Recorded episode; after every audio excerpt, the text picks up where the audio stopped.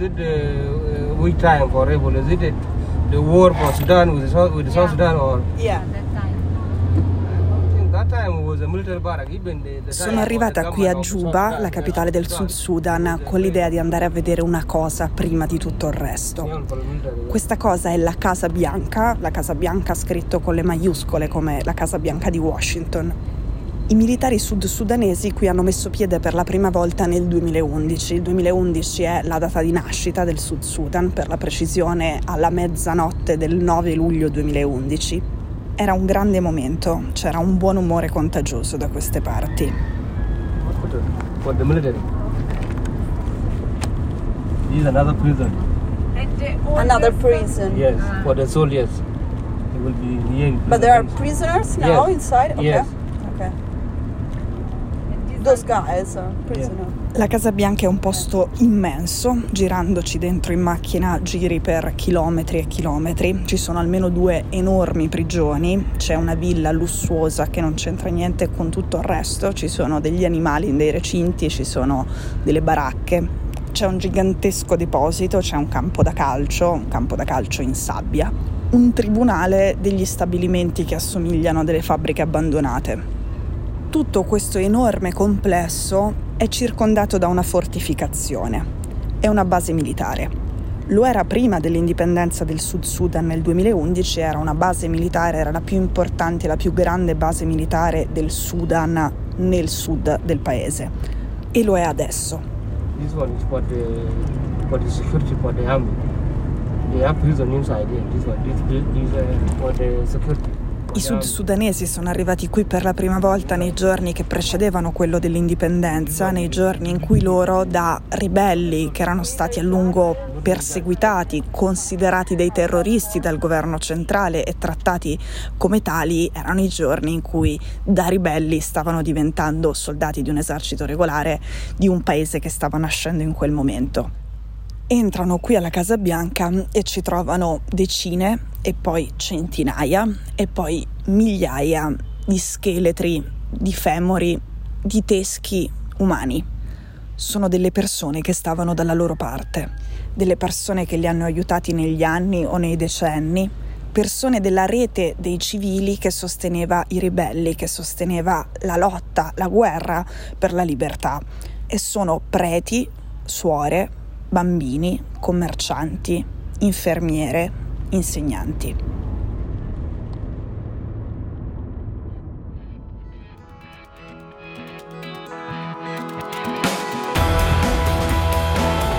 Sono Cecilia Sala e questo è Stories.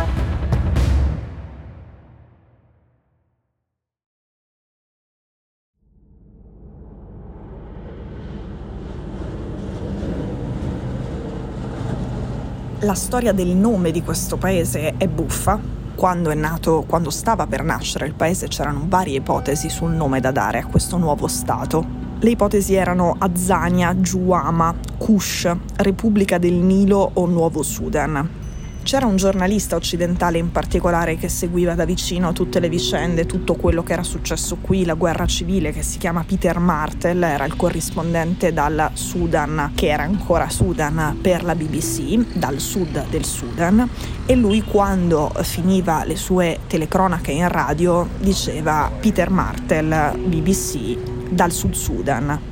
In inglese era South Sudan e South era scritto con la minuscola, intendeva dire sono nella parte sud del Sudan, ma molti soldati sud-sudanesi lo interpretarono come l'appoggio della BBC e quindi l'appoggio del Regno Unito alla loro causa. E sulla stampa locale uscì questa proposta. Se la BBC ci appoggia, se il Regno Unito appoggia la nostra lotta e se hanno scelto il nome Sud Sudan, allora noi di questo appoggio abbiamo bisogno e ha senso chiamarci proprio così.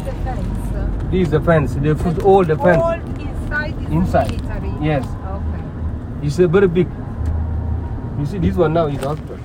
La guerra civile tra l'esercito ribelle e l'esercito centrale sudanese inizia negli anni 50, poi ricomincia nella seconda guerra civile negli anni 80. È un conflitto intermittente che in totale fa quasi 3 milioni di morti, anche se nessuno li ha mai davvero contati tutti. Finisce nel 2005 con degli accordi di pace. Poi c'è una lunga transizione fino al 2011, fino all'indipendenza.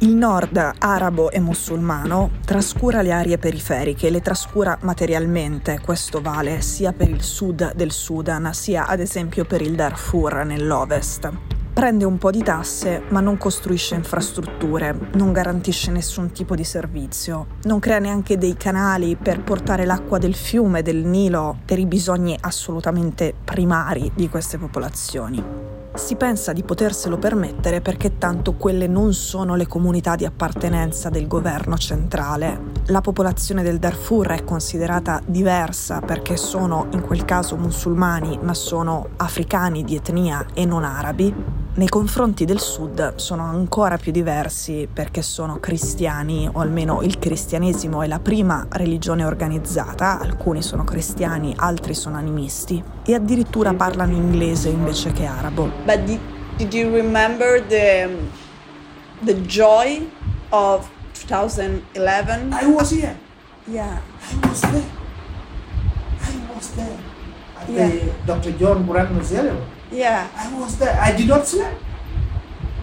I was It was like a big party, yes, yes, right? Yes, yes, yes. Everybody, I mean, people laughed. They could have themselves. They were celebrating, jubilating. And did you vote I bought it for the referendum? for the referendum, and I bought it. Questo è un ragazzo, in realtà è un adulto, anzi è un, un anziano per gli standard sud-sudanesi che a 40 anni si chiama Jacob, adesso insegna all'Università di Giuba, prima ha studiato qui, insegna economia, eh, l'Università di Giuba è pochi chilometri sopra la Casa Bianca, il vero nome della Casa Bianca, il nome ufficiale della base militare, prima sudanese e poi sud-sudanese è Giada, ma è soprannominata la Casa Bianca perché dentro c'era una villa lussuosa, anzi c'è ancora una villa lussuosa, ma non è più lussuosa perché è abbandonata, che era la residenza nel sud del Sudan del presidente del Sudan Omar Bashir, del presidente arabo musulmano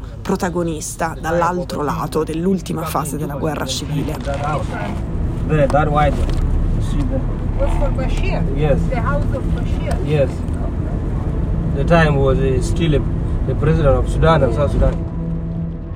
Jacob è un cattolico che si ricorda benissimo quello che è successo prima del 2011, si ricorda benissimo che tutti quelli che sono entrati alla Casa Bianca non sono mai usciti, ci sono migliaia di persone che erano entrate lì dentro e che ancora non si sa che fine abbiano fatto, che non sono mai state ritrovate. E si ricorda anche la notte tra l'8 e il 9 luglio 2011 la racconta come una grandissima festa piena di militari ubriachi in strada, di fuochi. C'era questo gigantesco schermo nel centro di Giuba con il countdown delle ore, dei minuti e poi dei secondi che mancavano alla mezzanotte del 9 luglio, al momento in cui sarebbero diventati indipendenti e dal suo punto di vista liberi, delle donne che ballavano in strada delle migliaia di rifugiati, di sfollati dalla guerra che erano scappati nei paesi confinanti per fuggire alla repressione, per fuggire alle torture e alle uccisioni di massa e che erano tornati in Sud Sudan per votare al referendum dove il 98,8% degli elettori hanno votato per l'indipendenza.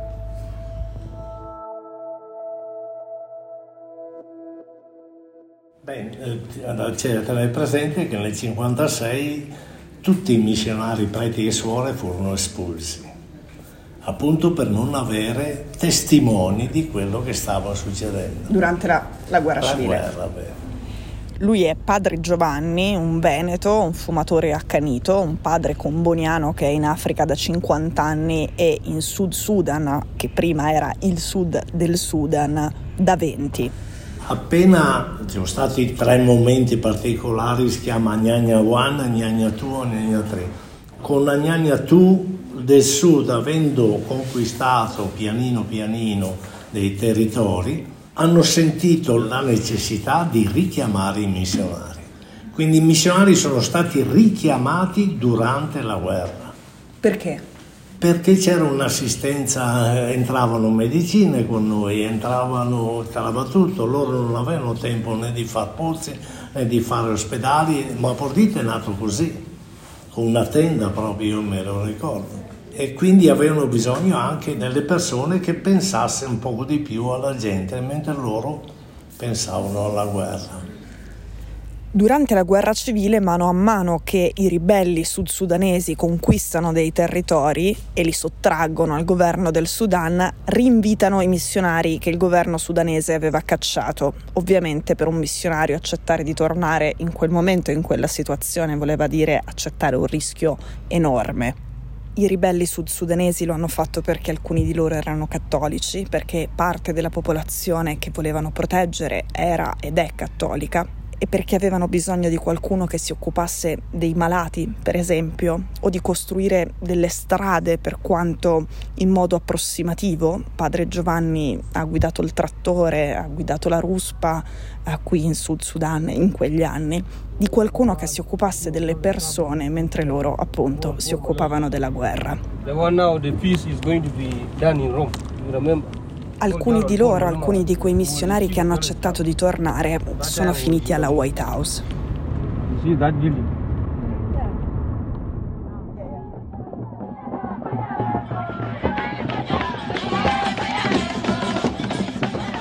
It is the day to ponder how much Dr. John Garang de Mobior, whose blood has cemented our national foundation, have done for us. Nel 2011 c'era grandissima euforia non solo dei sud-sudanesi, ma anche degli occidentali e in particolare degli Stati Uniti e del Regno Unito. Il presidente Salva Kiir, che è ancora quello del 2011 che avete appena sentito, indossa sempre, è il suo marchio di fabbrica, un cappello nero, un cappello da cowboy, un cappello texano che gli ha regalato l'ex presidente degli Stati Uniti Bush. Gli occidentali, in particolare gli Stati Uniti, pensavano con queste premesse, un paese cristiano, un paese che parla inglese, un paese che nella secessione dal Sudan sia riuscito a prendere buona parte delle risorse petrolifere, un paese così, con i nostri soldi, può solo essere un successo. Nel 2011, quando i soldati sud-sudanesi che avevano vinto sono entrati per la prima volta alla White House di Juba, alla Casa Bianca di Juba, il generale Magog, tra gli scheletri delle bambine, dei preti, dei civili che li avevano sostenuti nella loro lotta per l'indipendenza, disse questo posto diventerà un museo, questo posto servirà come monito, Qui conserveremo la memoria di quello che è stato, di quello che noi come paese nascente non vogliamo essere. Vogliamo essere un paese libero e giusto dove queste cose non ricapiteranno mai. Proprio alla White House, due anni dopo, nel dicembre del 2013, un soldato del generale Magok di etnia Dinka dà inizio con uno scontro a fuoco a un'altra guerra civile, questa volta tutta interna al Sud Sudan, tra l'etnia Dinka, quella del generale Magok, quella del presidente Salva Kiir e l'etnia Nuer. È una guerra civile su cui di nuovo non ci sono dati certi, che ha fatto tra le decine e più probabilmente le centinaia di migliaia di morti poche settimane fa un video del presidente del Sud Sudan Salva Kiir è diventato virale in tutto il mondo, è un video girato da dei giornalisti locali di lui che durante una cerimonia si fa la pipì addosso, ha 71 anni e per questa zona dell'Africa è anzianissimo. A spammare ovunque con un'organizzazione micidiale sui gruppi WhatsApp nazionali e internazionali quelle immagini sono stati i Nuer, l'altra etnia del Sud Sudan.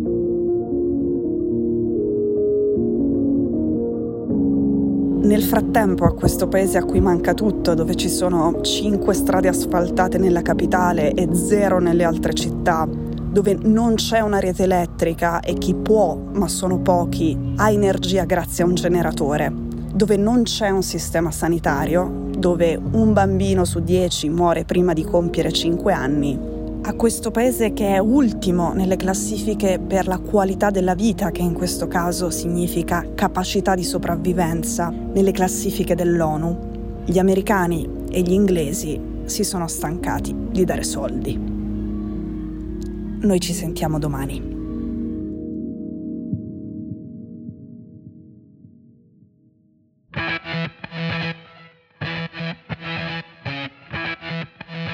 Stories è un podcast di Cecilia Sala prodotto da Cora Media. La cura editoriale di Francesca Milano. In redazione Simone Pieranni. L'advisor è Pablo Trincia. La producer è Monica De Benedictis. La post-produzione e il sound design sono di Daniele Marinello.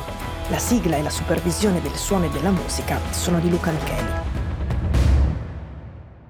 Le fonti degli inserti audio sono indicate nella sinossi. Questo episodio è stato prodotto e sviluppato insieme a Spotify Studios.